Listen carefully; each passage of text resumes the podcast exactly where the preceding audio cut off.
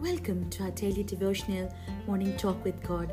Start your day right, start your day God's way. Today's scripture is in Proverbs chapter 12, verse 25. Anxiety in a man's heart weighs it down, but an encouraging word makes it glad.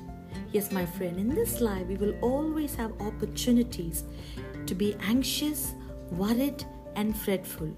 Now, the devil will see to that because he knows that anxiety pulls us down. Now, when the devil tries to bring anxiety into our hearts, we can give that anxiety, our worry, to the Lord in prayer with thanksgiving, making our requests known unto Him. Now, when we do this, we will experience the peace of God in our life. So I encourage you, beloved, to refuse to be worried, refuse to be fretful. Instead, turn to the Lord in prayer, rejoicing in the midst of everyday circumstance.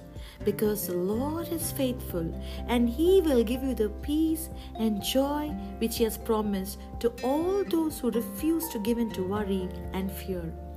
So turn today just apply your simple faith and trust in the Lord. Amen. Let's pray. Father, we thank you, Lord, and we pray that we experience your divine presence, your divine peace in our life, Lord, so that we could reject the feelings of worry, anxiety, and depression.